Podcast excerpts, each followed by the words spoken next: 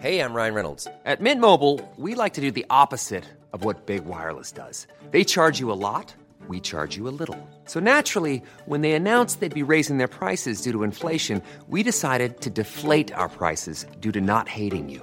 That's right. We're cutting the price of Mint Unlimited from $30 a month to just $15 a month. Give it a try at mintmobile.com slash switch. $45 upfront for three months plus taxes and fees. Promo rate for new customers for limited time. Unlimited more than 40 gigabytes per month. Slows. Full terms at mintmobile.com.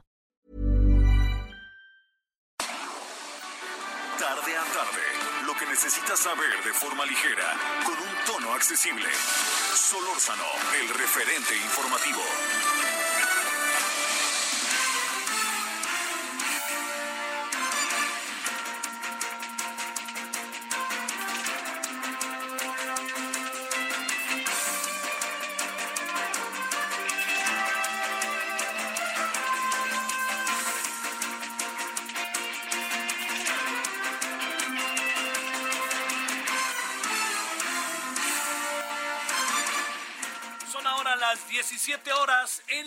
Del centro. Gracias que está aquí acompañándonos, que por allá anda, que aquí en la Ciudad de México en algunas zonas está medio lloviendo. Empieza a estar más vacía la ciudad con el plan de un 20% de reducción del transporte público, a lo que se suma el no circula, ¿no? Entonces hay un poquito menos de circulación en relación a ayer. Supongo que al paso de los días es cuando se acabará de manera ya fehaciente notando. Eh, mientras, le diría yo que pues estamos en eso de entre que esperamos que, que pasen las cosas eh, rápido, pero pues eh, no olvidemos que esto tiene su propia dinámica, su propio tiempo y esto pa, pa, pa, pa, ahí va, ¿no? Ahí va desarrollándose como, como se pueda. Este, pero sobre todo lo que es muy importante es que nosotros no bajemos la guardia. Ese es el gran asunto, como se lo hemos venido diciendo. Eh, ha generado mucha pues controversia. Yo le confieso que pues, como que trata uno de ver el justo medio eh, este, de las cosas, ¿no? Eh, que es el hecho de que eh, digamos, qué tanto afecta la relación medios de comunicación, presidente, el que los medios sean críticos como generalmente lo son, pero también que este que el presidente no deje pasar una sola y responda de todas todas. Ha habido muchas interpretaciones al respecto. Yo yo le diría que hay hay algo que que partamos de, de este hecho. Es un tema en el fondo también muy delicado, que es el periodismo de causa. Debe haber periodismo de causa, debe eh, el periodista de sumarse a un momento y ser, eh, pues ser eh, severo, crítico, a pesar de que haya una circunstancia bastante fuerte, encabezada pues por mandatarios en este caso, por el presidente y su gobierno, ese es un tema, créame que para darle eh, enorme, enorme vuelta. No alcanzo yo a apreciar del todo, porque ese periodismo de causa puede ser medio, eh, medio peligroso. ¿Quién define la causa? ¿no? A ver, hay que estar con López Obrador. ¿Por qué? No hay que estar con López Obrador. ¿Por qué? Para donde se mueva uno. Yo le diría, el periodismo tiene una definición per se, ¿no? O sea, ahí no hay vuelta de hoja. El periodismo es una actividad que se distingue, entre otras muchas cosas, por su independencia. El presidente no le gusta algo del periodismo que se hace ahora. En algunos casos, no soy quien para juzgarlo, simplemente lo digo, en función de lo que el presidente dice, tiene razón. De repente arremeten en contra de él sin ton. Pero eso forma parte de un ejercicio colectivo. Puede gustar o no gustar. Es la historia auténticamente de la humanidad, ¿no? Cuando hace muchos años se hacía el periodismo decían, ¿por qué el periodismo está a favor de una causa, de otra causa, de un mandatario, de otro mandatario, de todo lo que usted quiera y mande? Pues en el fondo lo que había era simple y sencillamente eh, una respuesta a, a momentos que en otro tiempo la humanidad ha vivido. y conste que lo digo así, humanidad y no lo hago para hacer algo como muy pomposo, es la historia de la humanidad. También hay otra parte, historia del ejercicio periodístico, también hay otra parte en donde hubo casos en donde mantenerse independiente, distante del poder y ser crítico con el poder, llevó efecto cosas maravillosas para los seres humanos. ¿no?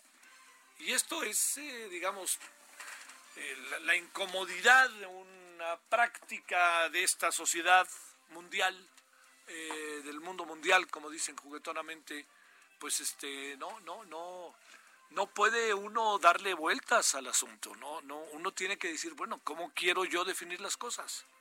Y en función de mi profesión. Nada está escrito con, ya sabe, con sangre, simplemente son cosas que uno tiene principios y uno presume y supone que así debe de ser. Hay muchas cosas en que el presidente tiene razón, muchas, ¿eh? muchas. Eh, pero también hay otras en que el presidente se convierte en un poco, le diría yo, un poco, acaba teniendo una bronca con su propio pasado. A ver, los medios de comunicación, los periodistas, hacen un trabajo para los medios. Los medios tienen una estructura de propiedad. Esa estructura de propiedad es la que tiene pues todas las empresas, las empresas de los medios. Las empresas igual tienen todo lo habido y por haber, son, son múltiples, ¿no? Así en términos de su sentido de propiedad. Pero esa, esa propiedad parece que de repente al presidente ya no lo tiene en el, el presidente ya no la tiene en el centro, a quien tiene en el centro es a los periodistas. Y recuerde también, no lo digo, el presidente argumentaba de manera muy, pero realmente muy efectiva esto de la mafia del poder. Entonces, cuando lanzaba el tema de la mafia del poder, uno sabía bien que había todo un conjunto de circunstancias en relación a la mafia del poder que tenía que ver con algo que entre otras cosas estaban los medios y que entre otras cosas el presidente tenía razón uno decía, aquí los medios de comunicación se usaron para atacarlo, se usaron para ir encima de él, se usaron para muchas cosas, ¿eh? para muchas cosas. Y el presidente eh, y, el, candidato, el, el político, el presidente de partido, fue el afectado. Pero esas, algunas vinieron de los periodistas, pero otras, perdóneme, vinieron de los dueños de los medios. A mí me cuesta trabajo el tema de Azteca por eso sin menosprecio de la profesionalidad de Javier La Torre, es evidente que había una mano que es la cuna. Y esa mano es el dueño. Y el presidente se fue con el, mensajero, no contra el que mandaba el mensaje. Como decíamos ayer, no en esto, como diría Armand Matelar, lo importante es qué se dice, quién lo dice, cómo lo dice, en qué medio lo dice, pero sobre todo quién está detrás del que lo dice. Entonces, no va a cambiar esto lamentablemente. ¿Por qué? Porque a lo mejor podríamos elevar el nivel de profesionalidad de la relación. Y no va a cambiar también, lo digo con absoluta claridad, en algo que puede ser bastante delicado, que si no cambia, no va a haber interlocución de todo lo que a través de los medios se traduce, artículos, todo lo ha habido y por haber, así de fácil. Bueno, todo esto se lo digo para que usted, eh, pues ahora sí que como dicen, pues este, sigamos en la lluvia de ideas sobre el tema.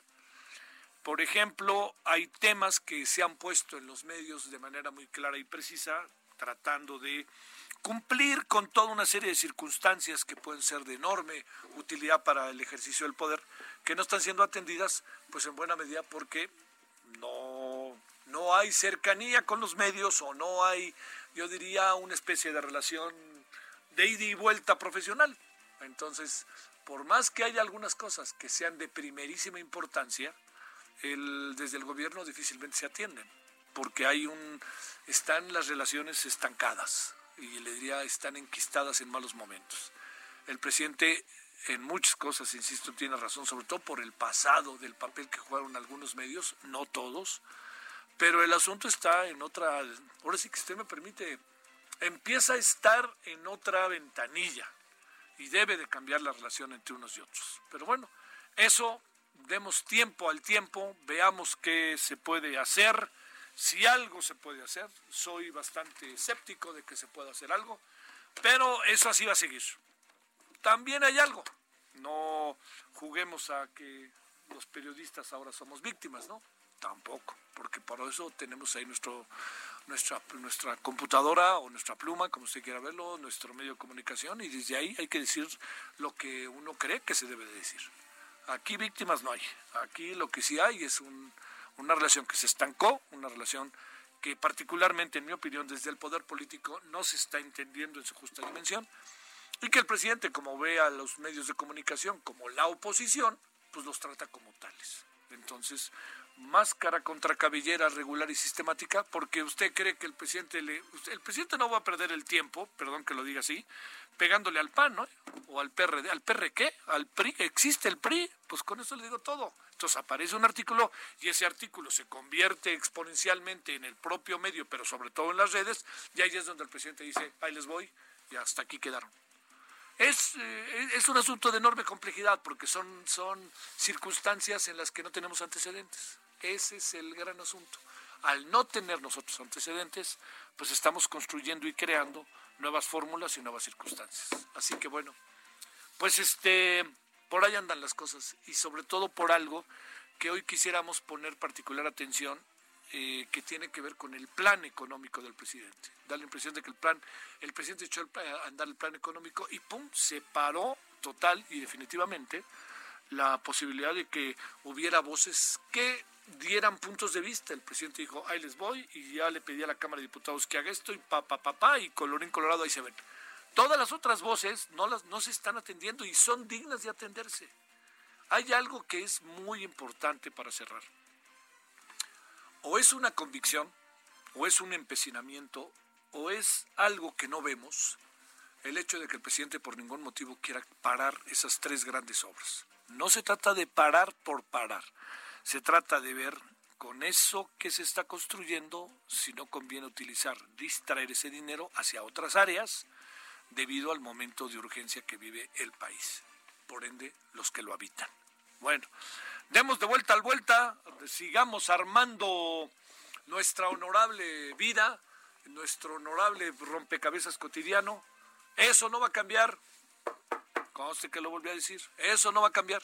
Entonces veamos por dónde le entramos, pero sobre todo veamos qué es lo que podemos hacer para no bajar la guardia y mantenernos el mayor nivel posible de eh, elevar el debate, de elevar los niveles de discusión sensata y llamar la atención del presidente y a ver si el presidente pues, poco a poco empieza a tener percepciones distintas de lo que aparece en los medios y no solo de aquellos de el estoy contigo porque si tú no estás contigo, conmigo, estás contra mí. Por ahí no va. Bueno, eh, hablemos, si le parece, de un tema importantísimo hoy, que es el de el plan económico del presidente. Pero antes de ello, ¿qué tal si le cuento qué ha pasado en las últimas horas? Solórzano, el referente informativo.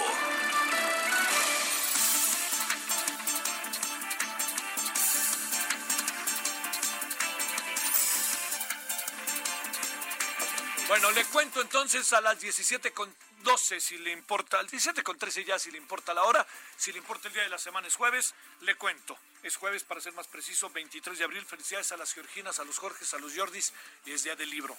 De acuerdo con la última actualización por parte de la Secretaría de Salud, hasta el momento son 970 las personas fallecidas en el país es muy probable que hoy lleguemos a las mil. Además, van 10.544 personas contagiadas de COVID y 3.618 activos en los últimos 14 días.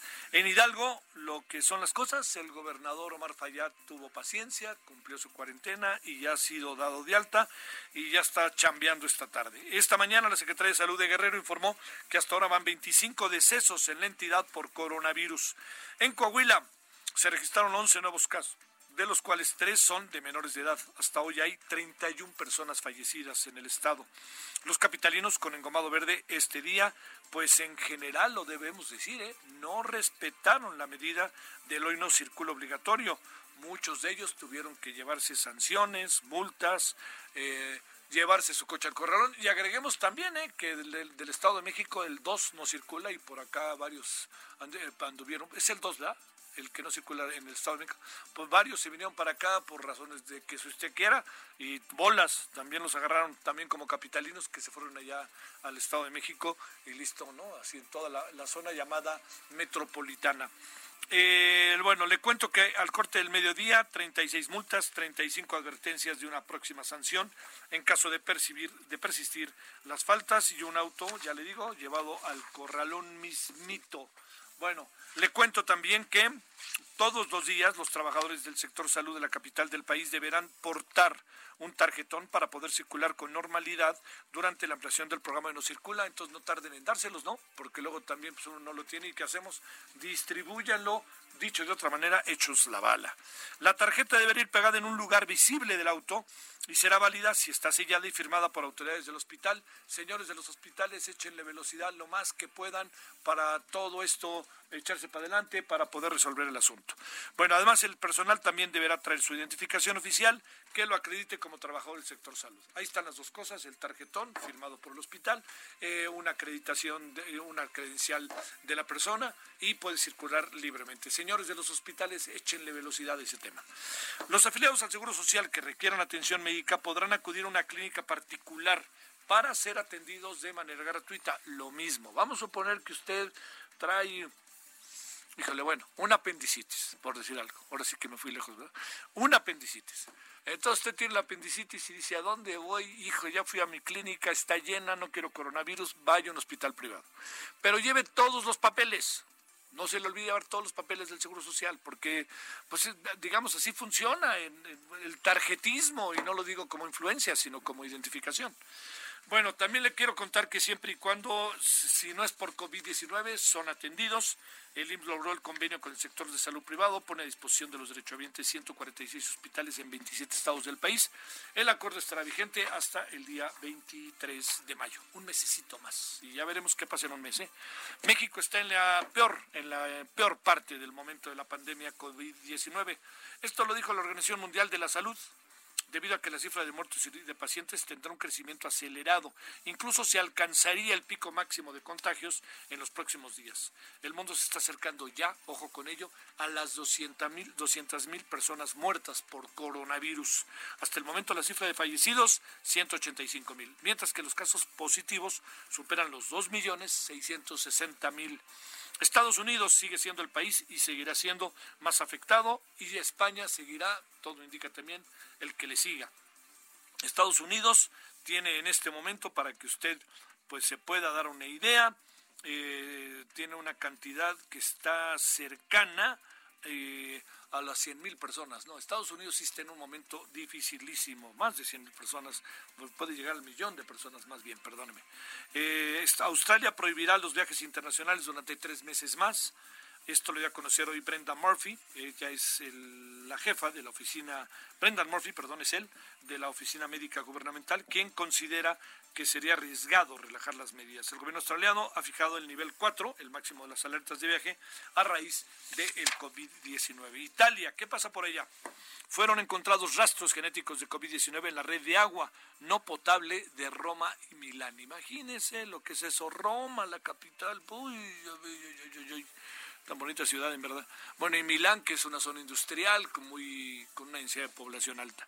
Los expertos descartaron riesgos a la salud, aunque sí analizan, pues obviamente, el alcantarillado para detectar futuros brotes. Como si no bastara, con una conferencia, ahora habrá tres conferencias de prensa durante el día. Ojo con eso, ¿eh? Ojo con eso. Ahí le va.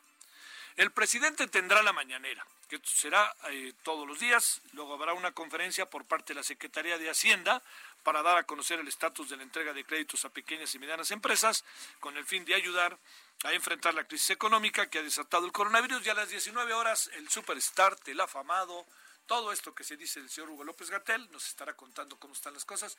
Entonces habrá que ver quién encabeza la de Hacienda. Supongo que será Arturo Herrera, el titular de Hacienda. Pero bajita la mano, de 7 a 9, bajita la mano, de 6 a 7, bajita la mano, de 7 a 8. Dicho de otra manera, cuatro horas que podríamos en el mediano plazo tener una red nacional. Digo, yo nomás digo. Le cuento, para los amantes del cine, una mala noticia. ¿Por qué? Porque el Festival Internacional de Cortometrajes Ambientes, la, el Ecofilm, anunció que para garantizar la seguridad de los invitados, colaboradores y el público en general, pues ni hablar, se cancela esta emisión, la del 2020. Pero ya regresarán, ya regresarán. Sin embargo, ya le digo, no todo está perdido. ¿Por qué? Porque en los próximos días los organizadores del Ecofilm anunciarán las actividades que se tienen preparadas para celebrar lo mejor de las 10 ediciones de cine por el medio ambiente. Eso es importantísimo. ¿eh? Es, eh, el de Manuel, ¿verdad? Este, yo platiqué, ay sí, yo platiqué, ahí sí, me siento el muy, muy largamente con Emanuel de este tema. Y la verdad que, cómo me gustó ver a Emanuel. Eh, le puede usted gustar Emanuel o no, entiendo que sí funciona la vida, subjetividades, gustos o circunstancias que hacen que uno le guste, ¿no? O circunstancias que hacen que uno no le guste. Resulta que estaba escuchando la canción cuando me dejó la novia o el novio, o cuando me peleé o cuando pasó algo, pero este resulta que estaba escuchando la canción cuando el mero mero. Hablo de una circunstancia, por supuesto. Este, entonces, eh, eh, pues todo depende. Pero es padrísimo, cuate Emanuel. Y Emanuel eh, dice, pues denos chance, ahí viene el Ecofilm ya pronto otra vez. Muchos saludos a todos los que lo organizan, en verdad. Bueno, 17.21 en la hora del centro, 17.20 en la hora del centro. Solórzano, el referente informativo.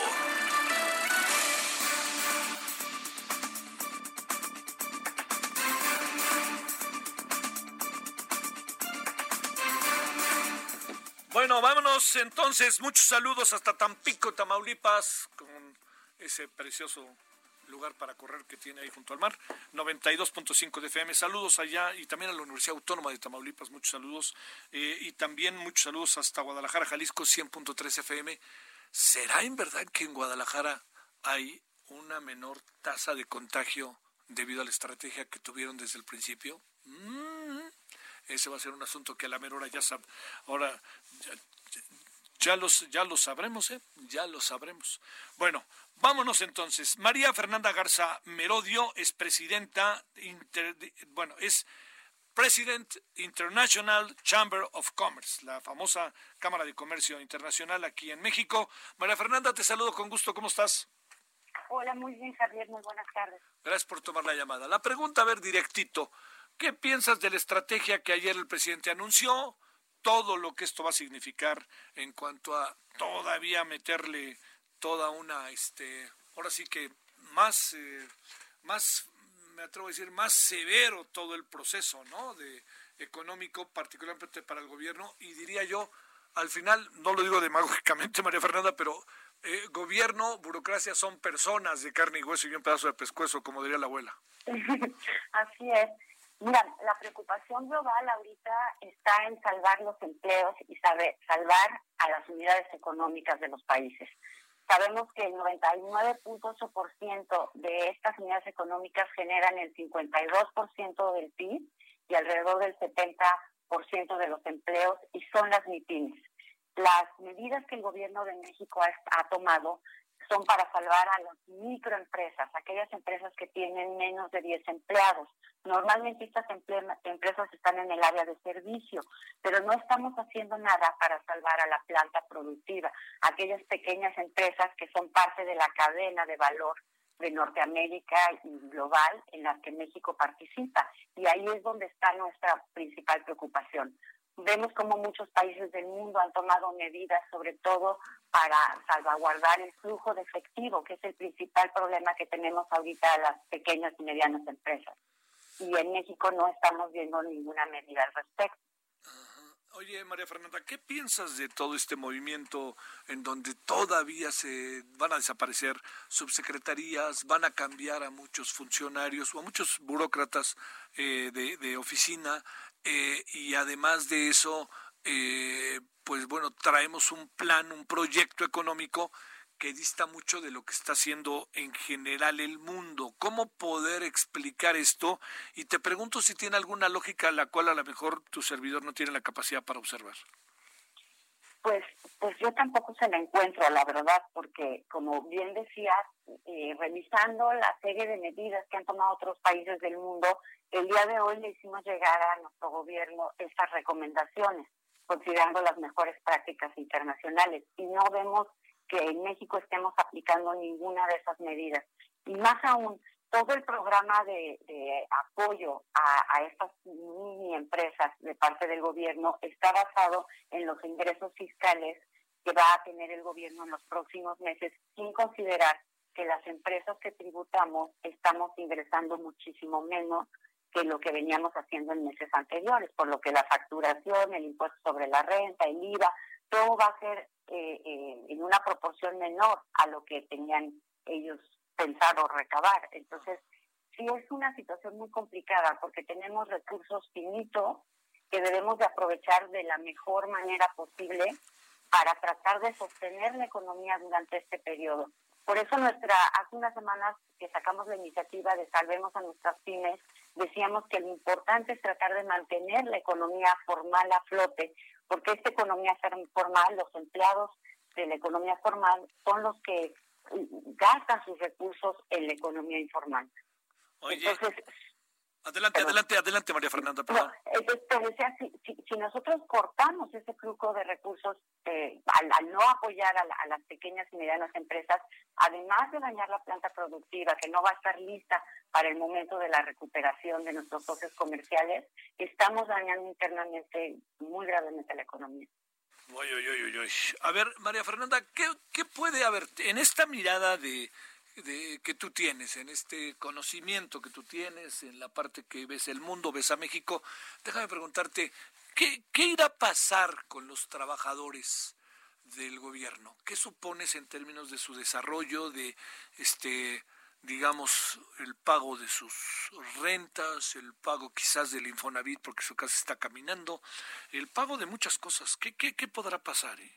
Pues es, es un poco incongruente esta posición, porque por un lado estamos, el mensaje del gobierno es salvar, que las empresas salven la mayor parte de, empleos, que eh, los recursos con los que contamos se dediquen especialmente a la nómina, y sin embargo vemos que el gobierno está va a despedir personal y, como bien dices tú, esas personas de qué van a, sobrevivir. Entonces, es un momento de tratar, la, la, prioridad debiese estar en mantener la planta productiva, los empleos en todos los sectores durante el tiempo que dure la crisis. Por eso es que en algunos países se han eh, tomado medidas, por ejemplo, en Corea del Sur se, se eh, eh, es una exención del pago de IVA para las pequeñas empresas. En Brasil, Perú y Marruecos se decidió el pago de impuestos para de tres a seis meses, dependiendo del tamaño de las empresas. E incluso, por ejemplo, en Kazajstán, el pago de, de, la seguridad social también se pospuso. Entonces, vemos este tipo de medidas que contribuyen, como te decía, a los pocos ingresos que estamos generando en este momento, se dediquen a la, a la nómina, a pagar los sueldos de los empleados y no se desvíen a otro tipo de pagos que tienen que hacer las empresas. A ver, dos, dos temas ahí, María Fernanda, que están, en, que están estos días. Uno, eh, se decide que eh, el, el, pago de los impuestos pasa hasta junio, ¿no? Que esta es una medida el, El pago anual. El pago anual, que lo dijo ayer la Secretaría, el Sistema de, de Administración Tributaria. Y el segundo tema que te planteo, desde hoy vamos a tener conferencias de prensa para que nos digan cómo se está distribuyendo el dinero en las pymes. A ver, ¿qué esperas? ¿Qué impresiones iniciales te causa esto que, que además, oye, yo decía, van a ser cuatro horas diarias casi de cadena nacional, ¿eh? Sí, te escuchaba yo de las cuatro horas y sí está, eh, de, por sí creo que tenemos una saturación de información al respecto y, esas cuatro horas pues, aún va a ser más información oficial, pero pero sí va, va a estar girando eh, el, todo el medio en, en torno a la crisis. Sin embargo, como te decía hace un minuto, el, eh, todas estas medidas van dedicadas a un sector, tal vez el más desfavorecido, las personas más necesitadas, pero no podemos olvidar a la planta productiva. Eh, vimos como el día de hoy ya el, eh, la Casa Blanca sacó hizo un anuncio sobre su preocupación en cuanto a las empresas mexicanas que son proveedoras de las cadenas productivas norteamericanas no estamos viendo una coordinación de parte de los dos gobiernos o los tres gobiernos de, Norteamérica junto con la iniciativa privada para tener la certidumbre de que una vez que se, eh, empiece la economía a funcionar, esas cadenas productivas van a estar listas para la recuperación que dado que Canadá y Estados Unidos van delante de nosotros en, en, en, cuanto al contagio, van a salir antes de la, de la enfermedad y no vamos a estar listos nosotros para aprovechar esa ventana de oportunidad que vamos a tener en este momento. También ya vimos que a muchos eh, eh, industrias en Estados Unidos están buscando eh, suplir a los proveedores mexicanos por proveedores locales lo mismo que está sucediendo con, con proveedores chinos. Creo que para México sería una gran oportunidad que no debemos desperdiciar. Oye, María Fernanda, este, ¿cómo nos están viendo desde fuera, eh? Pues con mucha preocupación, Javier, con muchísima preocupación.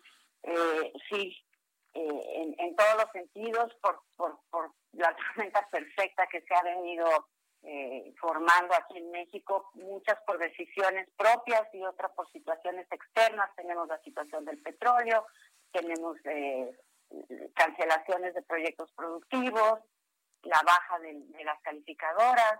Creo que es una situación bastante complicada la de México actualmente.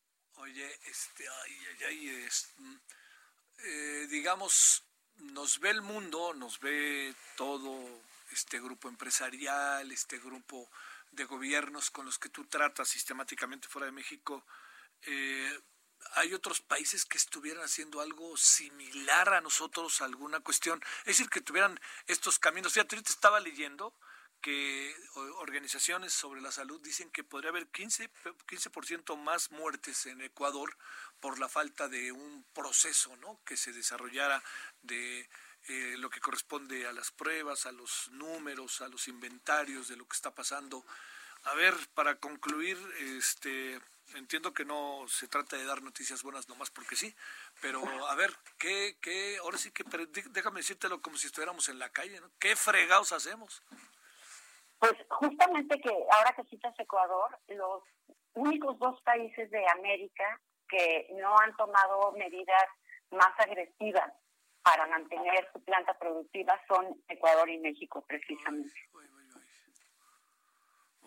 sí, no, eh, desafortunadamente hoy no hay buenas noticias para México.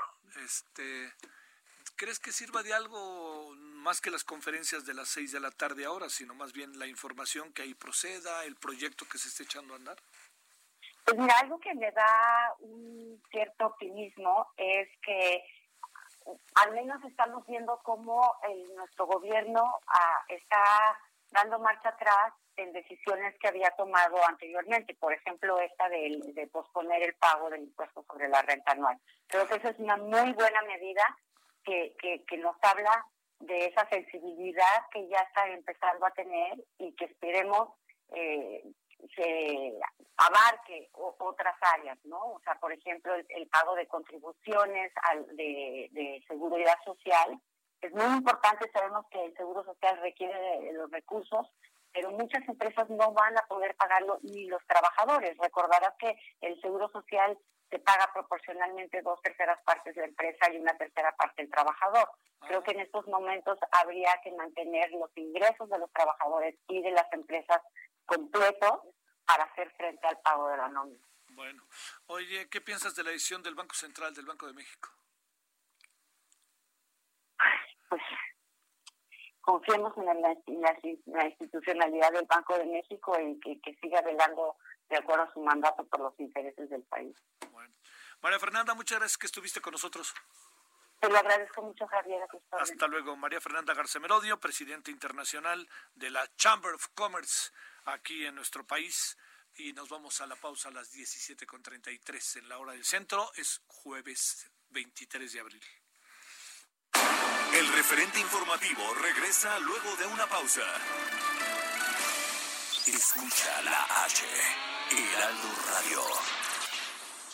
Heraldo Radio. Estamos de regreso con el referente informativo.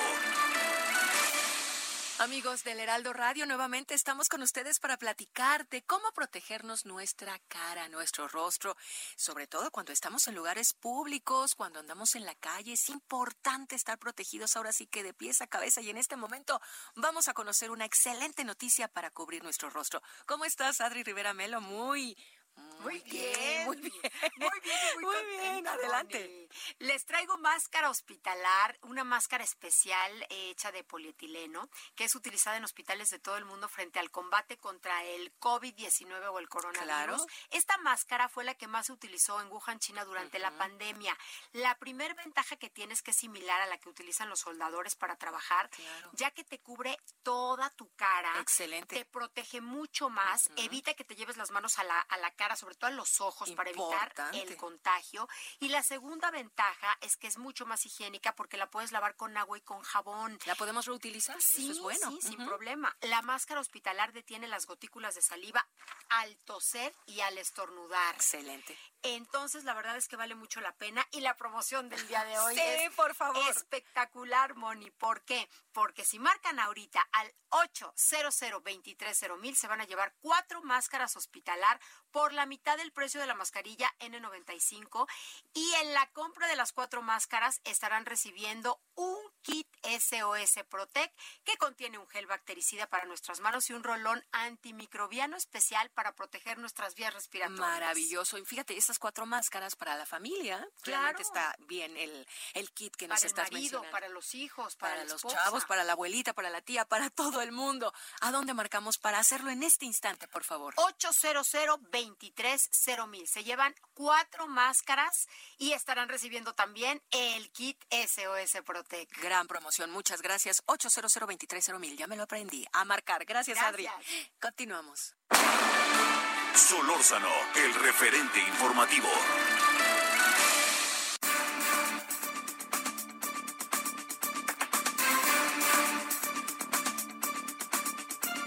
A las 17 con 40 en la hora del centro, aquí andamos de vuelta y le agradecemos que siga con nosotros. De nuevo, muchos saludos allá hasta Guadalajara, 103.3 de eh, 103.3 dije bien de FM y también 100.3, 100.3, perdóname usted, 100.3 de FM y hoy también saludamos a Tampico 92.5 de FM. Bueno, estamos con la doctora Amalia Coset Guadarrama, especialista en derechos humanos. Doctora Alma, ¿cómo has estado? Buenas tardes. Bien, Javier, buenas tardes, qué gusto, saludos a tu auditorio. Gracias a ti, eh, Alma. A ver, este, eh, ¿ya no pasó lo de la guía bioética o si pasó o en qué andamos respecto al tema de los derechos humanos? Sí, Javier, no, este, hubo una corrección, eh, se dieron cuenta del gravísimo error que constituyó eh, el la violación al principio de discriminación en razón de la edad. Eh, como sabemos, esta guía eh, fue pensada para dar una preferencia a los jóvenes en, en esta contingencia, en la atención de salud, relegando a las personas de la tercera edad. Esto constituye o constituyó en su momento una, eh, si se hubiese aplicado, una grave violación a derechos humanos y al principio de no discriminación. Recordemos que México es firmante de la, del, del Pacto Internacional de Derechos eh, Económicos, Sociales y Culturales, que en su artículo 25 establece claramente el goce, el derecho que tenemos como personas eh, de la salud y la obligación que tienen los estados, que en este caso es México, de proporcionar y garantizar este, este servicio, bueno, este, este derecho sin eh, eh, discriminar en razón de género o de edad. A ver, déjame plantearte, ¿cómo, cómo poder eh, meter el tema de los derechos? Eh, a ver, te lo planteo en función del planteamiento que hizo ayer el presidente, en donde se acaba el aguinaldo, se acaban prestaciones, baja el salario, te cambio de oficina. A ver, ahí, ahí, ¿qué, ¿qué puede pasar? Porque hay mucha gente que yo presumo estaría profundamente a disgusta y molesta, pero no tiene otra salida. Este, el presidente está actuando conforme a derecho. No hay manera de en este momento ponernos por delante el tema del derecho. ¿Qué pensamos, doctora? Bueno, mira, el, el Estado está obligado a garantizar los derechos humanos que se consagran en el artículo primero y que están en sincronía o en armonía con los tratados de los cuales eh, de- eh, somos como Estado mexicano firmantes. Entre, entre esos tenemos, por ejemplo, aquellos que consagran la materia de salud, ¿no? el derecho a la salud. Y, eh, por ejemplo, sin, eh, sin salirnos y poner un ejemplo con el tema de salud, el caso Poblete, Chile, eh, fue un caso eh, en donde se violentó el derecho a la salud y sobre todo se violentó el principio de no discriminación porque el señor Poblete era una persona de tercera edad que había entrado a un hospital y que se le había negado un respirador. Estamos hablando de un caso de 2018 que la Corte Interamericana resuelve en contra del Estado y a favor de los familiares del señor Poblete porque al final el señor Poblete fallece. Eh, ¿Qué sucede en este tema de salud si esta guía hubiera sido aplicada? indiscutiblemente México estaría transgrediendo no solamente tratados eh, internacionales de carácter universal, sino también regional y hubiera sido eh, objeto de eh, un caso llevado ante la Comisión y posteriormente ante la Corte. Y en este sentido, la Corte hubiera fallado en contra del Estado mexicano, teniendo como antecedente esta jurisprudencia que te estoy citando. en este sentido, México está eh, obligado a repensar y rediseñar sus políticas en materia de salud en función de género y sobre todo en función de edad, porque a los adultos mayores se les ha invisibilizado. Y, te pongo este, en, esta coyuntura el ejemplo eh, de la acción de INAPAM.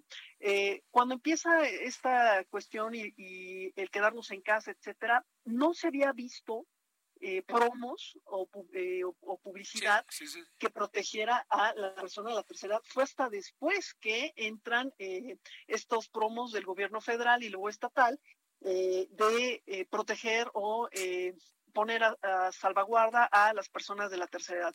Esto es un indicativo no solo de, de quién redacta esta guía, dando una preferencia al joven como si la tercera edad, las personas de la tercera edad fueran objetos que, que, ya no sirven y que tendríamos que desechar, cuando indiscutiblemente son personas con una sabiduría y una riqueza de la cual podemos y tenemos que aprender. Sí.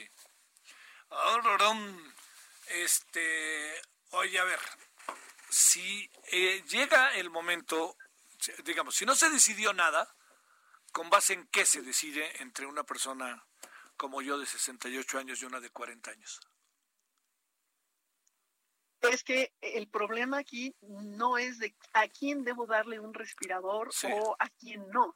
El problema es que el Estado tiene que garantizar a los dos el respirador. No podemos, eh, si, si, nosotros eh, hacemos esta distinción de a este sí o no al azar, en una cuestión azarosa, se estaría violando este derecho a la salud. Claro, claro. Porque que en, un momento dado, si estamos a favor de la tercera edad, diríamos, bueno, pues prefiero darle el, respirador a esta persona de 68 años que a este adulto joven de 40 años. Y entonces violamos el derecho a la salud porque el Pacto Internacional y la Convención Americana, que son eh, parte de nuestras normativas internas, establecen que el Estado está obligado a garantizar, independientemente si es de 68 o 40. Y aquí es donde entra en conflicto y en crisis nuestro sistema de salud y en un momento dado el, gobierno federal, porque está obligado a tomar las medidas eh, previendo y reestructurando eh, nuestro sistema de salud para garantizar y no tener que escoger entre una persona de 68 y uno de 40. Sí. Oye, bajo las actuales condiciones, eh, Alma, en las que estamos, ¿no? Que es evidentemente todo es inédito, con tintes excepcional, eh, ¿Se piensa o no se piensa en los derechos humanos o todos vamos en el voy derecho y no me quito para tratar de enfrentar como sea la pandemia? ¿Qué, qué, qué, debe prevalecer? ¿Qué es lo que debemos de atender? ¿Qué es lo que debemos debe de ser motivo de nuestra preocupación en materia de derechos humanos junto con el tema de la salud? Sí, Javier, mira, yo creo que lo que debe prevalecer en el gobierno federal es indiscutiblemente garantizar el derecho a la salud, garantizar los derechos humanos independientemente de género y edad. Eso es lo que me parece que debe prevalecer y que el gobierno, bueno, se ha preocupado por tratar de reestructurar nuestro sistema de salud con un nuevo instituto y desapareciendo el seguro popular. Sin embargo, eh, me, parece, me parece que esta situación fue eh, al vapor, este, no, se, no se pensó bien al grado que y tú lo sabes eh, perfectamente, cuando se echa a andar este instituto, hubo muchas quejas, hubo datos, otros datos, en fin. Entonces, eh, me parece que el error estuvo ahí, en, no, eh, en, aquellos diseñadores públicos, aquellos que diseñan la, política pública, los administradores, no se dieron a la tarea de pensar en todas las consecuencias y no hubo, me parece, un, un grupo multidisciplinario que, que, permitiera ver todos los escenarios antes de echar a andar el instituto. Y por parte de la sociedad me parece que eh, repensarnos como personas, eso sería muy útil para respetar el derecho del otro y no tener que detenernos a pensar en mi derecho como persona de 40 años eh, o mi derecho como persona de 60 años debe privar sobre el otro. Me parece que eso, eso es primitivo. Es primitivo. Oye, hoy la Comisión Nacional de Derechos Humanos anunció un recorte bárbaro en materia de su presupuesto, creo que alcanza 100 millones de pesos. Es correcto. Este, me, me, me, inquieta, pareciera que entonces el tema de derechos humanos no es tan tan importante, o nos sobra dinero, o todo tiene que irse para allá, o, o, o a ver qué, te pregunto, ¿qué? Claro, sí, efectivamente lo decía eh, eh, justamente la presidenta de la comisión, Ibarra. Veía yo también ese, ese, ese anuncio que, que, hacían. Eh, pareciera que no es importante, pero es fundamental porque esto llevaría a consecuencias internacionales graves a nuestro Estado. Nos pondría en el escenario internacional como violador de derechos humanos si se recorta el presupuesto a la Comisión Nacional, sus actividades evidentemente estarían limitadas y esto daría pauta a una, eh, a una falta de atención en, en, esta materia. Yo creo que el, el, recorte, si no está bien pensado, como, como apuntaba anteriormente, si no está bien diseñado, eh, traería consecuencias, me parece, graves, sobre todo en esta coyuntura en la que estamos, en donde necesitamos que este organismo, que es el que vela por tu derecho, por mi derecho y el de todos, tendría que estar más vigía, más vigilante, eh, evitando violaciones. Y, regreso al punto de la tercera edad, sobre todo en el tema de la tercera edad. Bueno, oye, este, eh, oye, ¿cómo van las cosas, Alma? El asunto de este de derechos humanos puede entrar en una mayor crisis por lo que viene, ¿no? Sí, Javier, me parece que sí. Inquieta, inquieta, ¿no? Definitivamente. Sobre todo, recordemos que eh, la jurisprudencia internacional, como el caso Poblete del 2018 que te mencionaba, o bien el caso más reciente eh, que también tienen este, una, eh, una connotación de salud, de una violación al derecho de salud, que es el de eh, Cazul Pibaral eh, versus Guatemala, en donde justamente el Estado guatemalteco no garantizó ni la atención médica ni los medicamentos a un grupo de 43 personas con VIH que al final ocho murieron y esto hizo que eh, los familiares llevaran el asunto a la corte, bueno, a la comisión y posteriormente a la corte y la corte condena al Estado guatemalteco. Entonces, estos estos eh, casos que a lo mejor la gente o tu público dirá, bueno, pues no nos toca porque Chile, Guatemala no, no pasa nada. No, tiene mucho que ver porque es, son antecedentes, es jurisprudencia que en nuestro caso, si hay una, una violación a este derecho, si se hubiera aplicado esta guía eh, que a ojos vistos era eh, violatorio del principio de no discriminación, nosotros podríamos haber acudido ante la Corte para que se nos hiciera la reparación de los daños y se condenara al Estado mexicano. Sí, sí, sí.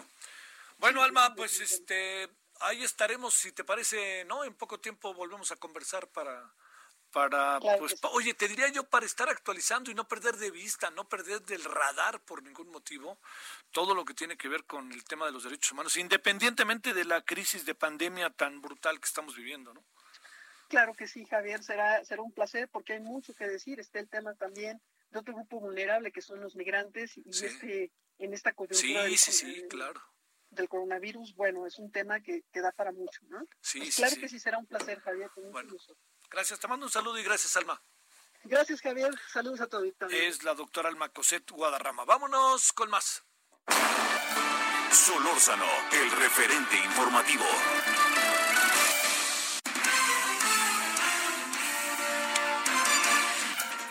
Bueno, vámonos ahora que son las 17.52, eh, casi 53 en hora del centro. A ver, Mayeli, ¿qué pasa en Jalisco? Te saludo con mucho gusto, Mayeli Mariscal. Hola, ¿qué tal Javier? Muy buenas tardes. Buenas tardes a todo el auditorio. Así es, ya en Puente Grande, en este centro de readaptación social, se han confirmado ya ocho casos positivos a coronavirus, mismos que ya se encuentran eh, siendo atendidos en dormitorios obviamente separados y de las áreas comunes, en donde el acceso es controlado y solamente pues personal que está atendiéndolos, además del personal, obviamente, de salud, que también le da seguimiento a, ellos. Además, comentar que, bueno, eh, desde el pasado 5 de marzo se aplicó ya este protocolo penitenciario, en donde se suspendieron desde el 22 eh, de marzo también eh, las visitas de familiares. Los familiares pueden estar al pendiente a través de una línea telefónica en donde se le puede dar pues información sobre el estatus de salud de sus internos, de sus familiares y también eh, obviamente el estatus procesal de los internos. En estos momentos, bueno, en Jalisco se cuenta con 235 casos positivos y eh, lamentablemente pues contamos con 15 defunciones. Esa es la información, Javier. Sale, muchas gracias Mayeli, muy buenas tardes. Hasta luego, buenas tardes. Ya nos vamos hoy. ¿Qué, ¿Qué, vamos a tener? Ahorita me quería acordar a las 21 horas. Tenemos hoy allá en en Heraldo, en Heraldo Televisión, las 21 horas, en el análisis político. Lo que pretendemos, lo que pretendemos sobre todo es al principio, es este estar en el en todo el proceso de información, actualizándole al máximo, tener toda la información precisa. Eh, pero hoy a las... Eh, no, pero inmediatamente después lo que hacemos, para que usted nos acompañe, tiene que ver con el tema migración y remesas, eh, que está, como usted lo sabe, a todo lo que da y más ahorita, ¿no? qué falta nos hacen las remesas. Ahora sí que chaca chacan. Bueno, oiga, ya nos vamos, entonces pásela bien. Nos vemos al ratito. Ahí sí nos vemos. Y gracias que estuvo con nosotros. Bueno, estemos, estemos, estemos juntos pero distantes, que esa es la clave, ¿no? Y siga acá con el Heraldo y ahí lo espero a las 21 horas junto con todo el equipo de televisión para que nos acompañe.